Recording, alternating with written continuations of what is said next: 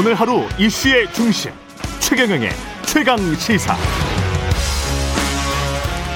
네, 민주당 대선 경선이 대미를 장식하게 될 서울 경기 지역 경선 투표 시작됐습니다.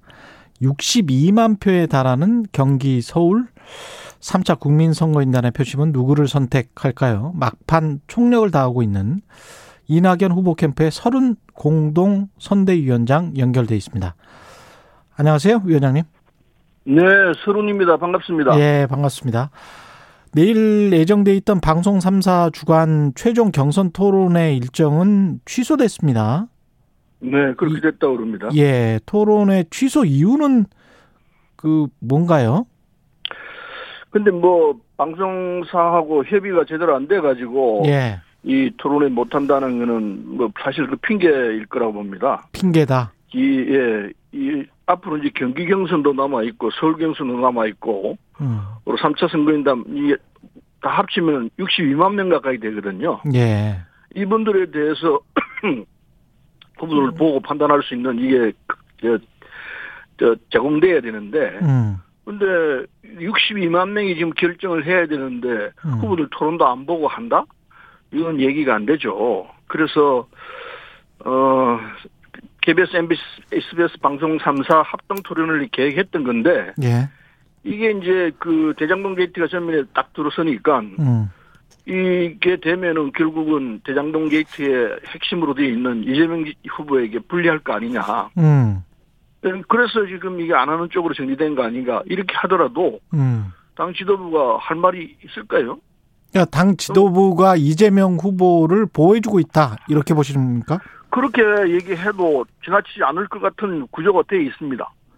이낙연 후보 어 캠프에서는 충분히 보여주지 못했다. 뭔가 더 보여줘야 될 게 있고 더뭐 밝혀내야 될 게 있다. 보여줄 것뿐만 아니고 최소한 62만 명에 대한 기본적인 자세가 네. 있어야죠. 아, 우리가 이렇게 이렇게 해서 하고 있으니까 선택해 주십시오. 이걸 할 수 있는 장은 마련돼야 될 것 아닙니까? 지금 코로나 상황이기 때문에 예. 후보들이 나서서 얘기할 수가 없거든요. 그러니까 당연히 후보들이 TV 토론을 보고서 결정할 수 있게끔 그런 장을 만들어줘야 되는데 그거 안 음. 하겠다면은 얘기가 안 되는 거죠. 62만 표인데 지금 이재명 후보 쪽은 아마 17만 표 정도 더 얻으면 되는 걸로 지금 그 보도는 나오고 있던데요. 뭐 그러- 그렇게 그렇죠? 계산이 되죠. 예. 예. 그렇게 되면 대선 직행에 사실상 구분응선을 넘었다는 관측들이거든요. 언론의 상황이긴 보도는 하지만은 예. 그렇지만은 대장동 게이트가 이게 엄청난 사안이기 때문에 음, 이 상황에 대해서 우리 그 유권자들이 우리 그 62만 명이 정확히 파악을 하게 되면은 결과는 전혀 다른 상황으로 나올 수도 있죠. 음, 대장동 게이트의 핵심은 뭐라고 생각하십니까?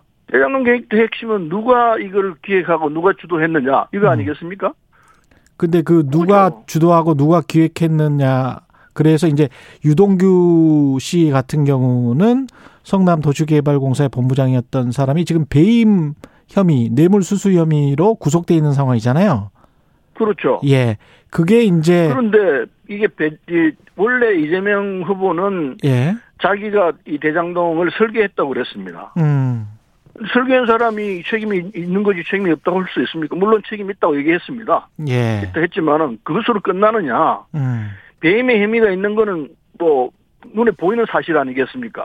그럼 그 부분에 대해서 본인이 뭐로 얘기하는지도 TV 토론에 나와서 얘기를 해줘야 되고 배임의 그 혐의가 60만 있는 명이- 거는 눈에 보이는 사실이다. 그렇죠. 여론조사 해보면 그렇게 나오지 않습니까? 뭐, 뭐라고요? 일테면 제가- 여론조사를 해보면 그렇게 나온다고. 일테면은 예.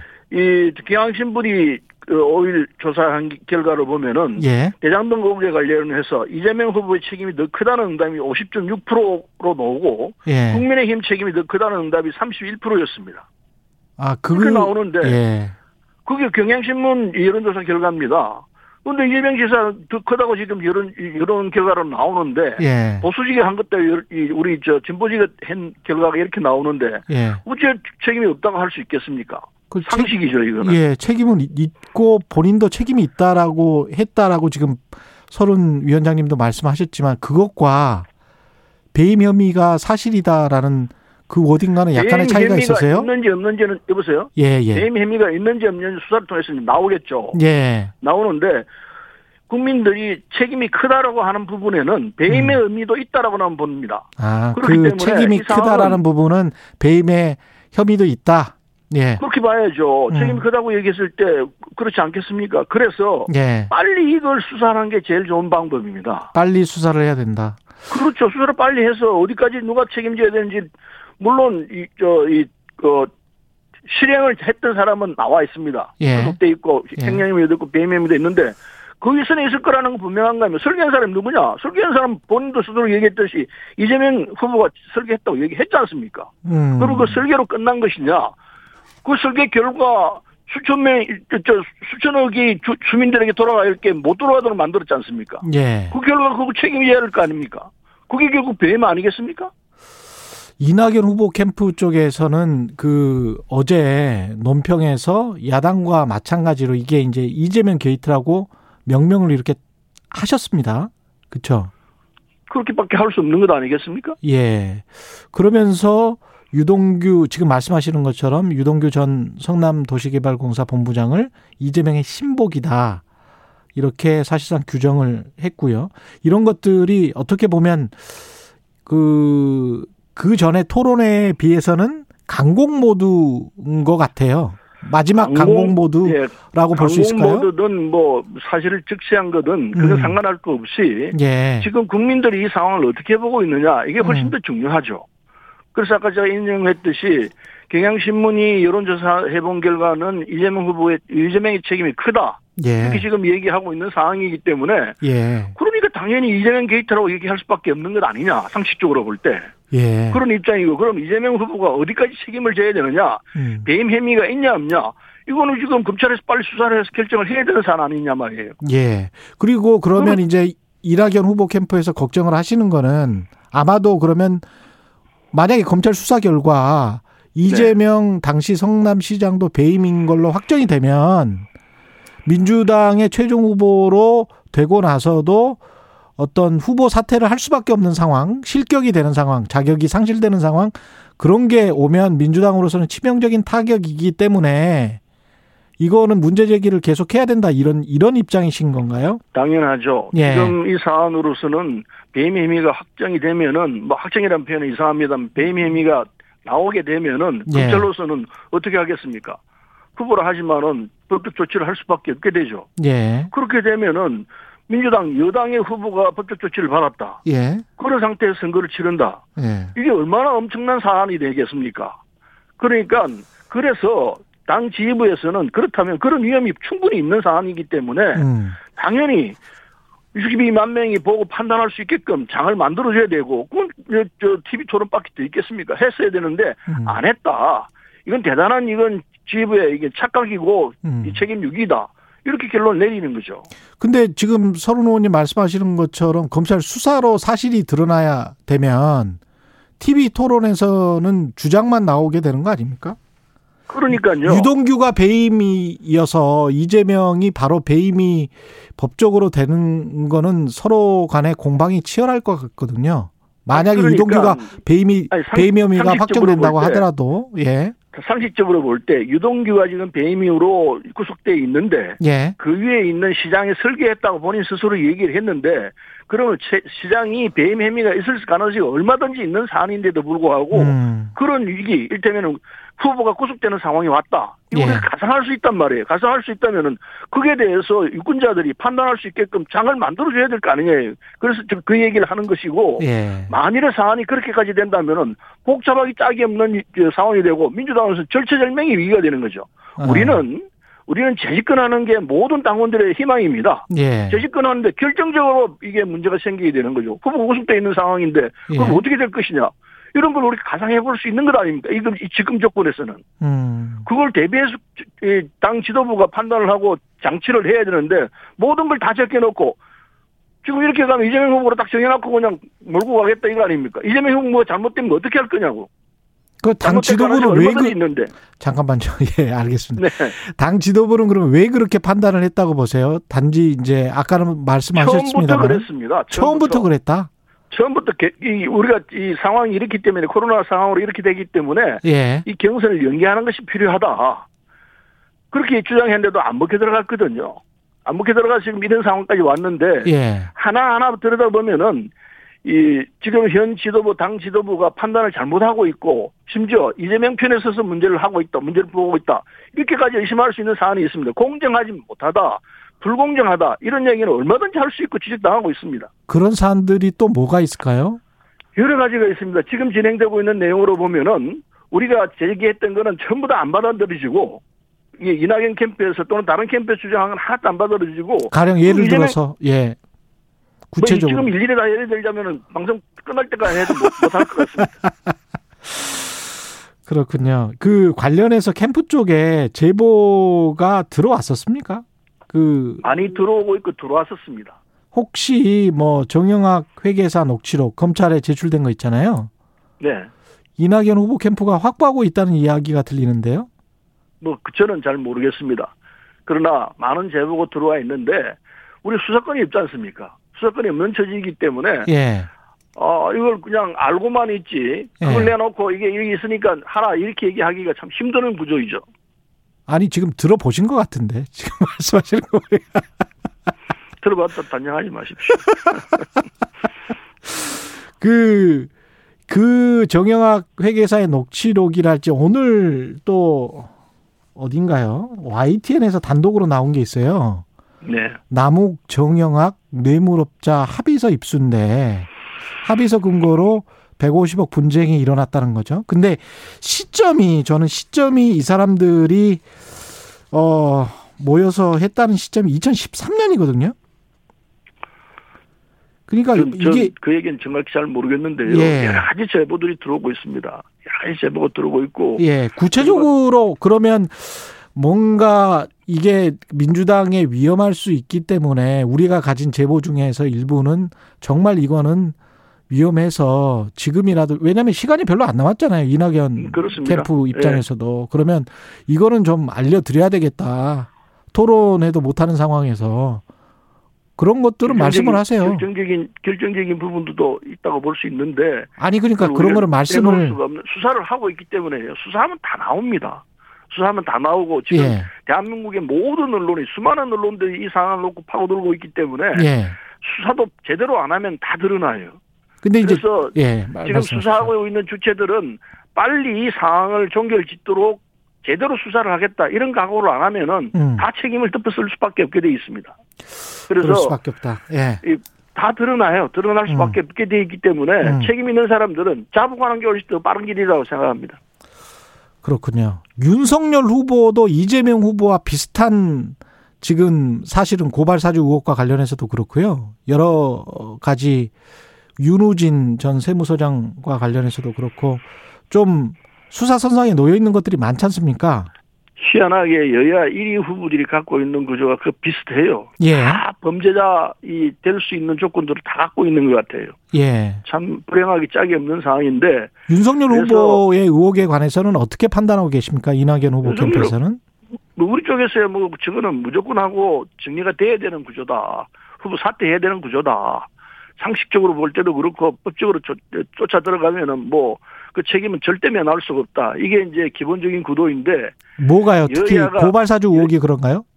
아 그렇죠. 고발수적 의혹뿐만 아니고 뭐 장모 의혹, 처 의혹, 뭐, 뭐, 뭐 의혹들 얼마나 많습니까? 예. 그 최근에 뭐 이 무속까지 들어오면은 이 후보로서 기본적인 자격이 있나, 자질이 있나 이런 의심을 들 수밖에 없는 거 아닙니까? 예. 그래서 이런저런 양- 쪽을 보면 여야 양쪽의 1위 후보들이 참으로 국민들을 볼 때 불안하기 짝이 없는 후보들이죠. 음. 그래서 여야 진영 싸움으로 가기 때문에 각각 진영에 속해 있는 이 저 지지자들이 강성 지지자들이 뭉쳐가지고 지금 이런 상황으로 보- 보고 있는데 불행하다고 생각해요. 좀 상황을 놓고 객관적으로 문제를 보면서 냉정하게 나라와 이 국민을 위하는 길이 뭘까 어떤 후보가 좋을까 이 판단을 해야 되는데 그냥 진영에 몰려가지고 우리 진영이 이겨야 되니까 우리 진영에 흠이 있더라도 그냥 넘어가자 저쪽 흠만 보자 이렇게 돌아가니까 이게 정말 안, 저 안타깝게 짝이 없습니다. 근데 그 위원장님 그 방금 발언은 약간 좀 위험할 수 있는데 네. 왜냐하면 강성 지지자들이 모여서 이재명 후보를 지지한다, 윤석열 후보를 지지한다라고 하면 민주당 당원들 입장 그리고 이제 서른 의원님도 민주당 당원이기 때문에 강성 지지자들이 50%가 넘는다는 거는 조금 그 아니, 이낙연 후- 강성 그러면 지지자들 이낙연 후보는 왜그 강성 지지자들 민주당 당원들 예. 핵을 유지하고 그 핵주의로 많은 사람들이 달라붙기 때문에 예. 동조를 하기 때문에 이런 현상이 일어난다고 봐야죠. 그럼 이낙연 후보는 왜 그거를 그쪽 그쪽 지지자들 그러니까 민주당 지지자들을 구심력을 왜 이쪽으로 못 끌어들였는가 여기에 관한 어떤 자체 평가는 어떻게 하세요? 있습니다. 있는데 예. 지금 이 그래서 어 이게 지금 시간이 많이 지나갔기 때문에 대처를 음. 못한 우리 책임이 크죠. 우리 음. 진영에 잘못이 있는데 그러나 우리 진영 입장에서는 잘못된 것을 잘못됐다고 주장하는 그것으로도 우리 역할이 있다 이렇게 생각하기 때문에 끝까지 예. 문제를 풀어 풀어보려는 노력은 하고 있죠.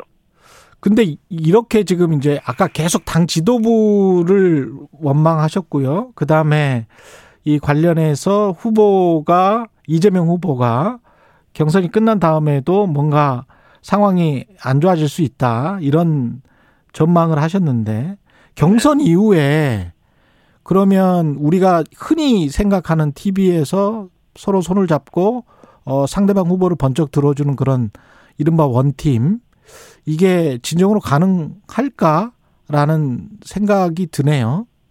뭐 원팀으로 가는 거야 당연하죠. 우리가 민주당의 당력을 가지고 있고 민주당 예. 당원이라면 당연히 해야 할 작업이죠.